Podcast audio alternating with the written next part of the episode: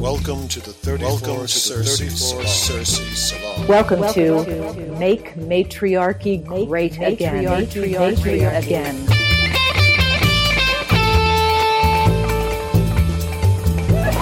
Écossais interagir tout au long de ce cours dans cette émission d'advertisement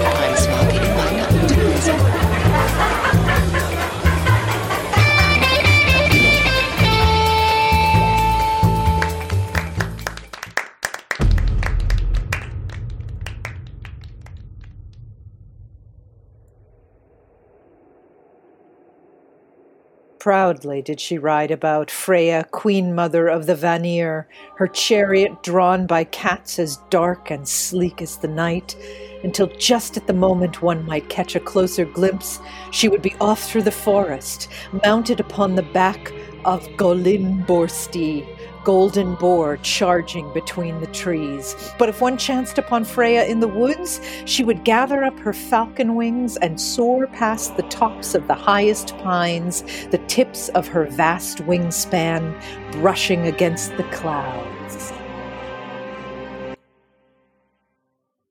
And so begins, fittingly, our discussion, our praise of the goddess Freya. Indeed, indeed. Fittingly, fittingly, we were talking about this. We come to you tonight with the moon eclipsed in blood. Indeed. And what better time to talk of Freya? I, I was saying that for me, the fascinating thing about this goddess is the further I explore her, the less of her, of which I am certain. I mean, it's like I'm chasing this phantom, and the closer I get through the mist, the more she begins to vanish. She's primordial, she's chthonic. She is clearly, for the people who come upon her later, this perceived essence of the dark, fearful aspect of womanhood.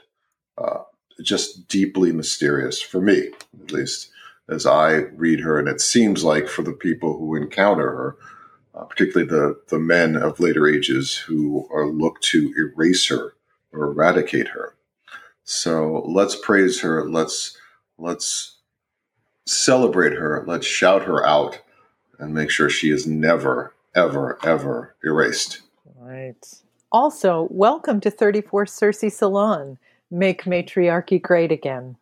Today we are praising the goddess Freya, whose name means, in Old Norse, simply means the lady. And this is in the sense of uh, the equal counterpart to Lord, not in the sense of like a lady, but she is the lady. Well, we've talked about that. We're going to explore language uh, another episode.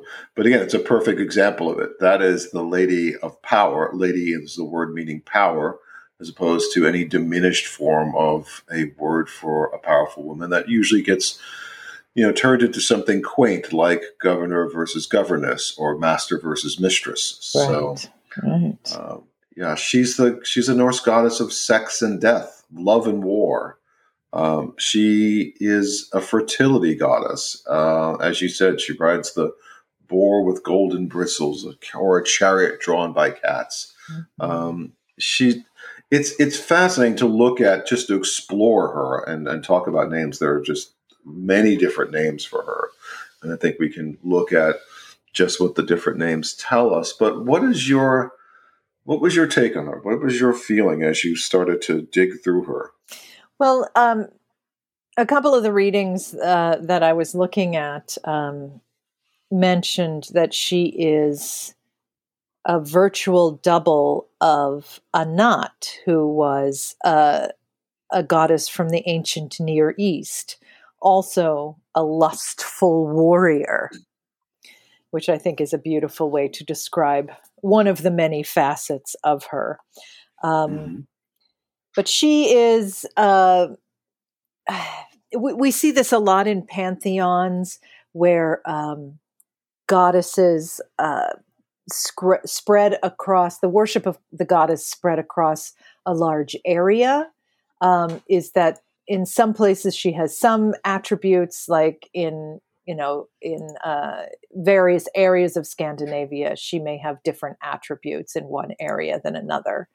Um, but she was um, she was a no doubt a primordial goddess, um, and sometimes um, some of the scholarship looks at her as being as Frigg and Freya being aspects of the same goddess, um, because her husband's name, Freya's husband's name, Odur, was basically a form of Odin, the IN being a masculine ending. So, very similar names. They have very similar stories in terms of their relationship. So, um, I, I, think for the purposes of this uh, podcast, we'll just deal with her as Freya and not tell any stories of Frigg. But um, but they may have been they probably were originally one goddess that got divided into sort of the the untamable portion and the domestic portion, which does often happen with goddesses. That's it's it's interesting. I, I I can see aspects of that, but there's something to me, even with what you were talking about with the academic research, that I think is missing her. I think it. I think there a lot of them are missing her and maybe it's not mutually exclusive with the idea that she could have been Frigg or she was would have been a proto goddess. But there is so much more to this goddess, in my opinion. There's so much more that can't be explained. It's almost a Robert Graves kind of situation where Robert Graves talked about that mythopoetic aspect of existence, and of course, many scholars dismissed him, and some, uh, you know, they dismiss him much like with Gimbutas once he deviates from the standard canon of that which the patriarchal overlords say is true about the past. Once he deviates from that, then he's crazy. Um, but right, that's right. The thing I pick up with Freya. She's very much the kind of goddess that that Graves talks about when you are just perceiving her essence. Now, could I say it to you in specific ways? Like, for example, yeah, she might have some uh, parallels with Anat, but the, her feel is very different her feel is is very much uh, uh, the word that uh, that that really comes to mind is chthonic. She's that that deep, dark, misty place of more. Uh, her essences of, like I say, the more I kept trying to look for her, the less I felt I had found her. And so, the, the examples I give, you know, when you when you look at the stories about her, it it, it always seems to, again, from a mythopoetic standpoint, seems to be taking place in a darkened, torchlit room. That this a, a room of perhaps post passion, a, a room where where something has occurred with with with the lust of the senses. And so we have Loki, you know, disparaging her. We have gods who want to the or giants who or giants or gods who want something but will only give it or I should say, you know, something is wanted of them, but they'll only give it if they can have Freya in their bed. It's she is just a constantly longed for being, and yet at the same time, she's also this warrior. And that aspect sometimes gets lost or diminished when we're looking at this other aspect. But the fact that those two are wed uh, is interesting. And one of the things I think I mentioned to you, there are the two uh, two sort of groupings. There's the Vanir, so there's that right, early. Right. There's that you know, the question of scholars you know, for the listeners, Aesir and Vanir are the two uh, groupings of gods in this North pantheon. Right. So let's st- let's start with that. Sure, let's talk about what sure. we do know about her. Okay. Um, or what the stories that we do have about her. Okay. So in the Scandinavian pantheon, there was a war between two different groups of gods, the Aesir and the Vanir, and it's sort of um, these two groups had different characteristics. The Aesir uh, seemed to be very sort of um, I don't know, frosty, icy. Yeah, they're um, they're clearly war gods, I mean, battle gods in many ways. Um, but they were very much sort of these um, almost like up on Olympus type of gods. They were distant mm-hmm. from the mm-hmm. earth, whereas the Vanir were much more. Um, one of those sources that I looked at said uh, they were similar to how we think of elves today that they are connected with nature, they are of the, the earth, um, and they knew how to do magic, which is something that the Aesir did not know how to do. so there was a war between these two groups of gods, and um, at the end of the war, there was an exchange of hostages, essentially. And um, Freya was one of the Vanir that was sent to the Aesir uh, to live uh, as a kind of bond, a surety against um, hostilities breaking out in the future. She and her twin brother were sent um, up to the Aesir to live there. And she taught, she is credited with teaching the Aesir magic, including Odin, who, you know, is, um, has a lot of magic associated with him. Um, and the way that he moved through the world and the way that he acquired knowledge. Um, you know, she was responsible for teaching him how to use magic. Um, There's, uh, I just want to jump in. There's an interesting, uh, again, with with this goddess, there were all these different variants and variant stories and stories that may be related. There's an there's an old Norse story of a goddess called Gullveig, who people think are is essentially Freya, associated with Freya. It's a similar thing where the Aesir and Vanir come together, and essentially the story goes.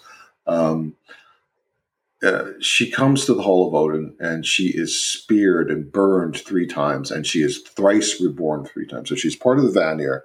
This is during the Aesir Vanir War. She's one of the Vanir that comes, much like we say Freya's. You know, this was the the exchange that was made. But in this story, it's Gullveig who is brought over.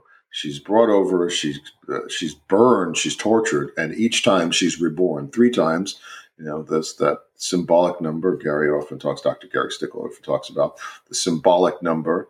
Uh, and then upon her third rebirth, she begins to practice magic. And this is the the line from the the poetry from the poem about it. The war I remember first in the world when the gods with spears had smitten Gullveig, and in the hall of horror had burned her, three times burned and three times born, often again, yet ever she lives, Hath they named her who sought their home, the wide seeing witch in magic wise. Minds she bewitched that were moved by her magic. To evil women a joy she was. There you go. So there is again this always this this fearful connection with the Vanir of, like you were saying, this earthly stuff, this mystical stuff, and frankly, this female stuff yeah. Um, a, very, very, feminine pantheon. And uh, just to throw one more thing in, there's a pantheon called the Disir, D I S I R, or Disasir, I've also seen it written. And they are specifically an all female pantheon. You know, and that's interesting. In Scandinavian and, tradition. In Scandinavian tradition. Nice. And one of Freya's names is Vanadis. Right. So she's associated with that all female Disir. We'll talk about them, but please continue with, with yes, her magic. Yes, the, the Vanabruder, lover of the Vanir, or the Vanadis, goddess of the Vanir. Mm-hmm. Yes. Um, so she, our name uh, for uh, Friday comes from Freya, is uh, derived from Freya's name. So Friday is her day. Goddess of love and sexuality took lovers, is said to have slept with all of the gods at one point or another. Um, so she completely, even though she was married, she completely owned her own sexuality and slept with whomever she wanted, whenever she wanted to. Um, her home in Asgard was located on the People's Plain, Folkvangar, and her palace was called Sessrumnir, rich in seats. And it was huge, and it needed to be huge because um, Freya received first pick of the warriors' souls from the battlefield. Um, what do you make of that? That she gets first pick. Uh, you mean in terms I mean, of you, yeah, what? just it's interesting. Well, it's interesting. She would have first pick. That, in other words, Odin wouldn't get first pick. Right. You would yeah. think you would think that it would be Odin. It would be like, okay, I go first, and okay, whatever's left, you can have. But well, somehow, she's goddess of battle, so it makes sense yeah. to me that she gets first pick.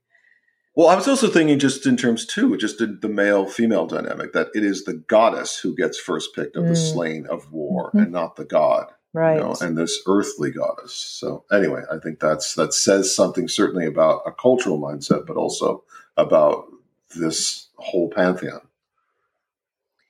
So um, she, the also the German word Frau, which is basically uh, the German uh, version of of uh, you know Ms. Um, it's an it's the um, title for a grown up woman um, is uh, derived from Freya. So she gets Friday. And there's also a, all throughout Scandinavia, there are place names that are based on Freya. In fact, in the Danish national anthem, um, uh, th- there is a lovely country honors the goddess Freya by calling Denmark Freya's Hall. What so, is that? That's interesting. So Mm-hmm. I'm, I'm, sorry. Say more about that. Yeah, the the line goes uh, a translation. Obviously, I unfortunately don't speak Danish. Uh, there is a lovely country. It stands with broad beech trees near the salty eastern shore. It bends itself in hill, valley. Its name is Old Denmark, and it is the Hall of Freya. That is amazing. Mm-hmm. How you know you have uh, some knowledge uh, of German, correct? A little bit, yeah. Okay, just as curious about yeah. how close Danish would be to that. I imagine it's the. It's not very close, unfortunately. Not very close. Yeah. Okay. But right. um, many place names uh, in many farms in Norway have the name uh, Froy is how I'm going to pronounce it, but it's F O F R O with the line through it Y.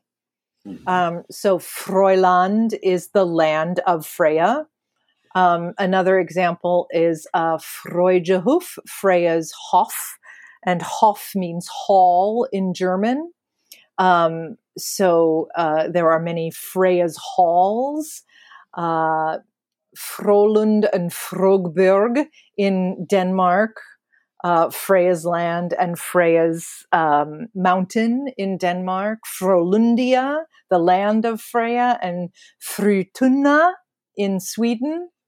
So, um, all places all over Scandinavia, um, you know, uh, pay honor to her by saying this is the place of Freya.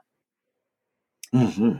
Um, she she definitely has this connection, and then scholars talk about this this folk connection, and yes. you brought this up.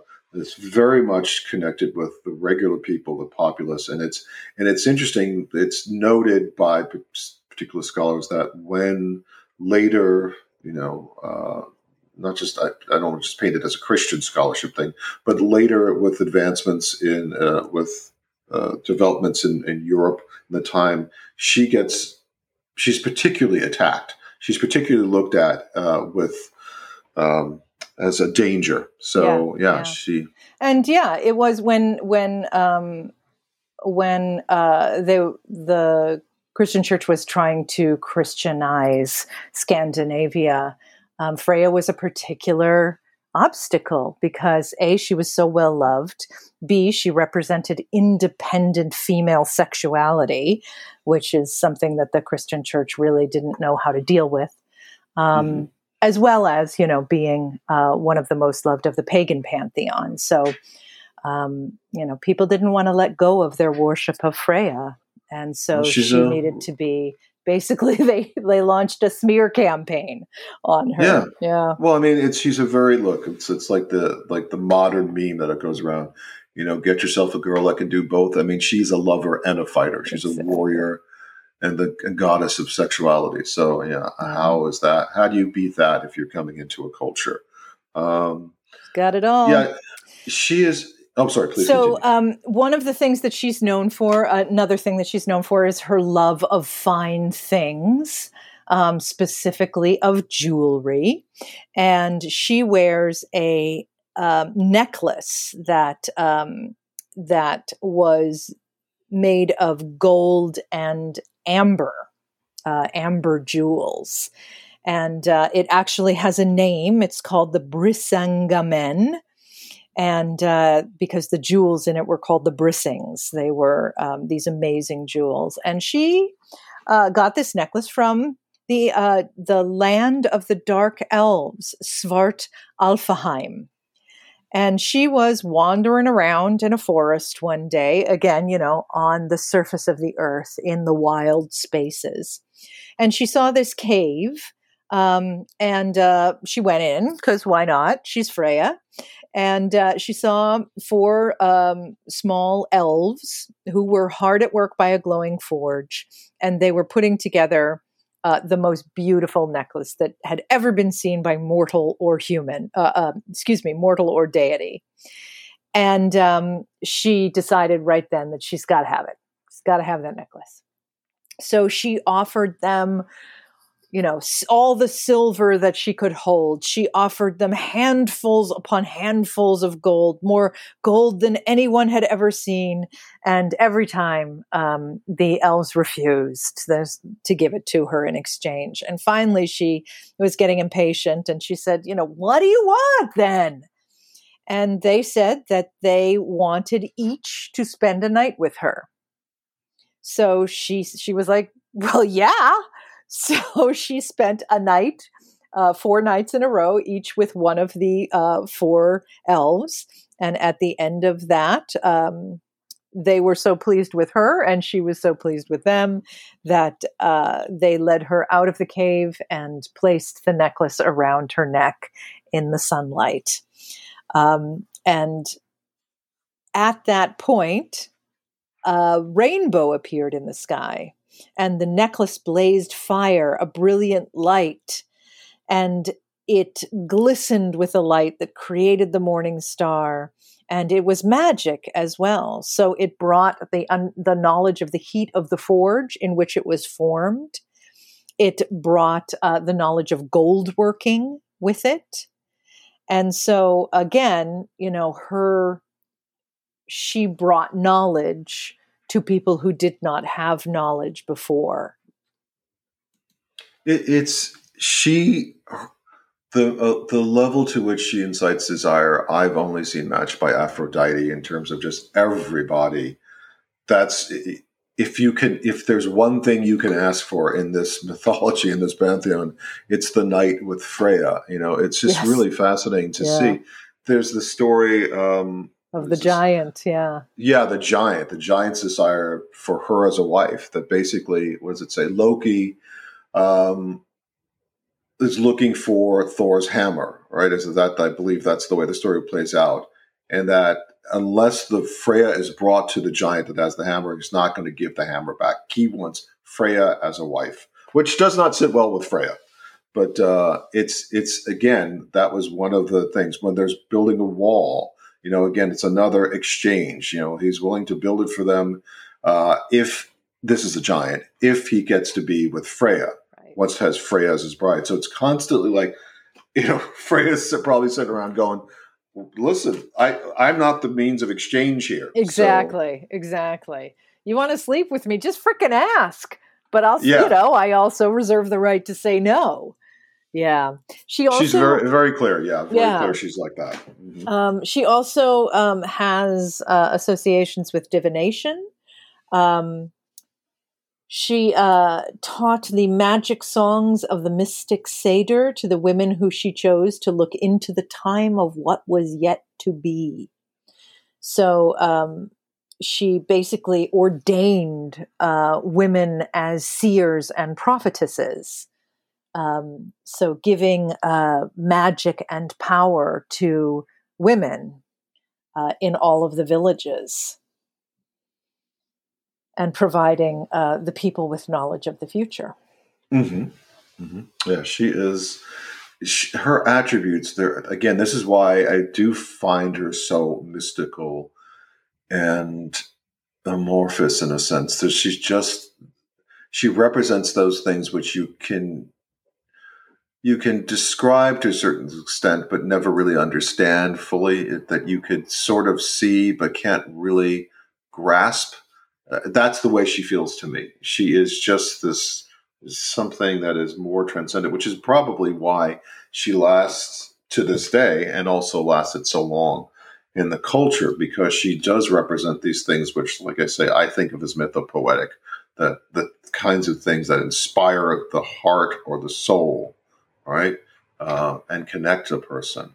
Um, I, I, think it's interesting before we go away from her, the desirability of Freya is that at, at, at, like you point out, it's on her terms. Mhm. And at, at one point, Loki tries to shame her and embarrass her about yes, how yeah. how you know what a wanton woman she is, and Right. how she is just you know a, a lusty and and uncontrolled, and she's basically like so what, and literally everyone else is like so what. This is what Yes. this is who she is. I mean, I think we were talking about this at one point. It, the, one of the gods interjects and says, "Well, sure, she has a lot of different partners, and that's just normal." Uh, so it's interesting that that there isn't that shame within even the cultural framework that that's part of the myth that Mm. it's okay for this kind of powerful woman who owns herself to live as she wishes. Um, and and interestingly, Loki ends up being the one shamed in the whole uh, Yeah. gathering. Yeah. But she is this. I mean, for me, she it, it ties to this notion of again the who the Vanir were and who this Disir, which I've never heard before. I think you and I talked about this. Had you heard of the Disir No, or Disir? no. Yeah, it's it's a collective, basically a collective of female deities. Uh, I guess the Disir is the abode where they live. So the Disir is who they are, and so the, the I guess what this comes from is they were female spirits. So that's it. That's what it is, both for the for the Scandinavian, the Norse pantheon, for the Anglo Saxons as well. The Anglo Saxons have this really interesting aspect of this. It's called Madranhit or Madranit, Mother's Night, and it's it's a particular celebration, uh, and it happens around New Year's, and it's connected to all these this matron cult, which I love that phrase, this matron cult of female spirits. Um, they're very much like the dis the, the Disir, uh, and the Valkyries are considered Disir. That's part of the, the notion that they were really from this kind of this all female goddess collective. Right. They're fertility spirits, guardian spirits, and warriors. It's really amazing. Nice. yeah. Yeah. It's a pantheon that, for our obviously for this podcast, it's a perfect pantheon for us to Absolutely. have this this and but she is part of that but freya comes out of the is associated with that and so you have this sort of ancient notion of this collective of goddesses of powerful you know female spirits and then you have the vanir like we were talking about who the argument is one of the things they were that has been posited is that could the Vanir have represented the pre-Indo-European? You know, uh, everyone listening to this podcast knows we talk a lot about the Yamnaya and the Indo-European invasion uh, and the the matriarchal cultures that existed before the Indo-European wheeled wagon warriors showed up, and it really it seems to fit sort of nicely with the way we describe it. That it, the Aesir, like you say, they're these Olympian sky god Mhm, battle mhm. god types, and then you have these earthy, matriarchal, mate, you know, certainly female centric seeming types of gods. But one interesting little aspect of that is there is a in archaeology and in archaeogenetics right now. There's the exploration of the idea: was Scandinavia the place where that, in terms of language, that first contact, that first clash occurred? Um, and they're thinking that southern Scandinavia is where you get this first contact, where you start getting European languages, the the pre-existing, you know, uh, Anatolian farmer languages that had existed in Europe, first come into clash with this pro with this Proto-Indo-European. So, if you think of that in terms of a mythology, it's it's tantalizing to explore whether that could be how these two come together. It's a clash. It's described as a clash in the mythology itself.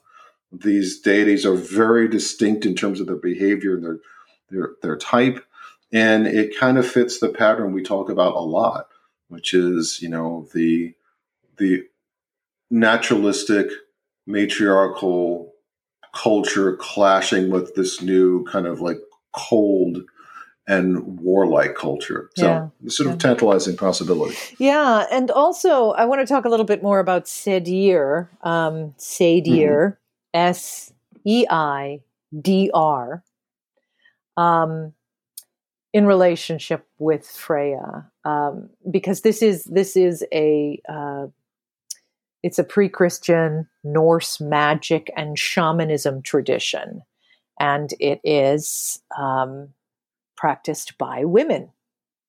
And um, so the the name of the seeress and sorceress um, is völva. Sounds remarkably like vulva, but it's V O umlaut L V A, völva. Um, and she would travel from town to town uh, performing, uh, uh, and people would come to her and ask her to perform magic and to do divinations in exchange for lodging, food, and you know whatever compensation she asked for. Um, so her social status was. Um, was uh, you know she was both feared and honored as a shaman as as connected to the mystical realm and um, you know freya is sort of like the bestower of these powers on the völva. Um, and uh, during the period that uh, the Völkerwanderung, which was the migration period, 400 to 800 um, CE, um, that immediately preceded the Viking Age in Scandinavia, um, the völva became the Valida, and the Valida um, was often the war the war chief's wife. So again, this sort of model of the male warrior um, being wedded to the female representation of the goddess as a further um, further sanctification of his power as a leader. And the Valida, um, one of her roles was to, by divination, um, to be able to predict the outcome of battles and to use her sort of spiritual power to try to influence um, uh, the events of the battles uh, to be successful. And there is uh, some speculation that um, in the epic poem uh, Beowulf, uh, the name of Hrothgar's queen is uh, an Old English derivation of Veleda, which would have been the title of these sorceresses, um, uh, shaman uh, women. And it's interesting because I had not realized that was a title or honorific in some way, because uh, we're all familiar with Veleda in uh, Roman history as the seeress um, you know, when the Rome was battling in the Germanic tribes, she was she became a, a focal point. Um, uh, at least this particular Veleda, uh, certainly that that had been known, uh, and yeah, it's similar to the way that yeah. uh, similar to the way that you know the Romans called uh, the the Nubian queen Candace, which was a you know, a Romanization of Kandake, which was a name for a leader. It wasn't a name of a specific person. It was um, a description of a role that became changed into the name of a specific person. Right, and so in this story, that's that's where she gets known that that name Veleda, and it's it's interesting because it it does tie into to as well. You know, Tacitus talks about it. This kind of magical notion. He talked about the so the the regard that the women in those tribes were held in terms of their magical qualities, mm-hmm. the, the qualities that they brought um, to the table. So you've got so I mean it, it shows a very interesting culture because we do know that's a culture where there's a lot of warrior women. We know there's a culture where there's a lot of women leaders, and then you also have the kind of prophetess seeress. So it's you you can feel that undercurrent there. And again, this is the that aspect of it I say that's hard to to pinpoint, but that a very earthy element of that. So it's it's it's strong, it's deep, and it is it's it's profound. Um, but the magic I thought was interesting too because. I had read different stories about the kinds of spells that these, you know, seeresses would work uh, particularly on men. And you and you find throughout the Norse myths a lot of really odd things happening to the gods, you know, to Loki or to Thor, uh, and um, yeah, that feeling is there. Uh, but it's funny you that you zero in on that because I still, when I think of Freya, I think of the martial aspects and and I think less about the magical aspects. Yeah. Yeah. Well, you know, I love her as a battle goddess as well. No, I just think it's interesting. It's interesting to re- be reminded of that she has that. She has um, all of these aspects. Yes. these different yeah, aspects. She, so, she was all of these things and more. She oversees love, sex, fertility, magic, witchcraft, warcraft, death, pleasure, glory, beauty. You know, her, so as she was a practitioner of the magical arts, she was a battle goddess. She was a psychopomp who ferried souls from the earth to the afterlife. I mean, she, yeah, she is, she is all of these things. what do you? I mean, as we kind of uh, wind down our our blood moon eclipse praise of Freya, what do you take from? What's your feeling about her? What did you think about bef- before you before you looked into this, and then also now? Yeah, I mean, I don't, I don't have a particularly deep connection with Freya. Uh, you know, it, like it sounds like you do. Um, For sure, yeah, do, yeah, yeah. Um, so I think she's a fantastic goddess. I've always loved her, but uh, but I don't have any deep emotional um, connection with her. Uh, but uh, but beyond that, I mean, is she is in terms of the the goddesses, in terms of the mythology you've seen? Where do you is she one of the more uh, interesting that you've encountered? Is she remind you of others that uh, that you'd put her into a class with? I'm just just curious because for me, she is she's she and Artemis are two singular goddesses for me. They have a very Artemis is very physical, and you can you can get a sense of exactly who she is and what she moves through. Even though we know there, and we talked about, she has that deep aspect to the the Great Mother. Uh, but again, Freya has the same kind of thing, Mhm. but it's, it's it's shrouded in mist for me, which I find very interesting. Yeah, Mother of the Vanir. Yeah.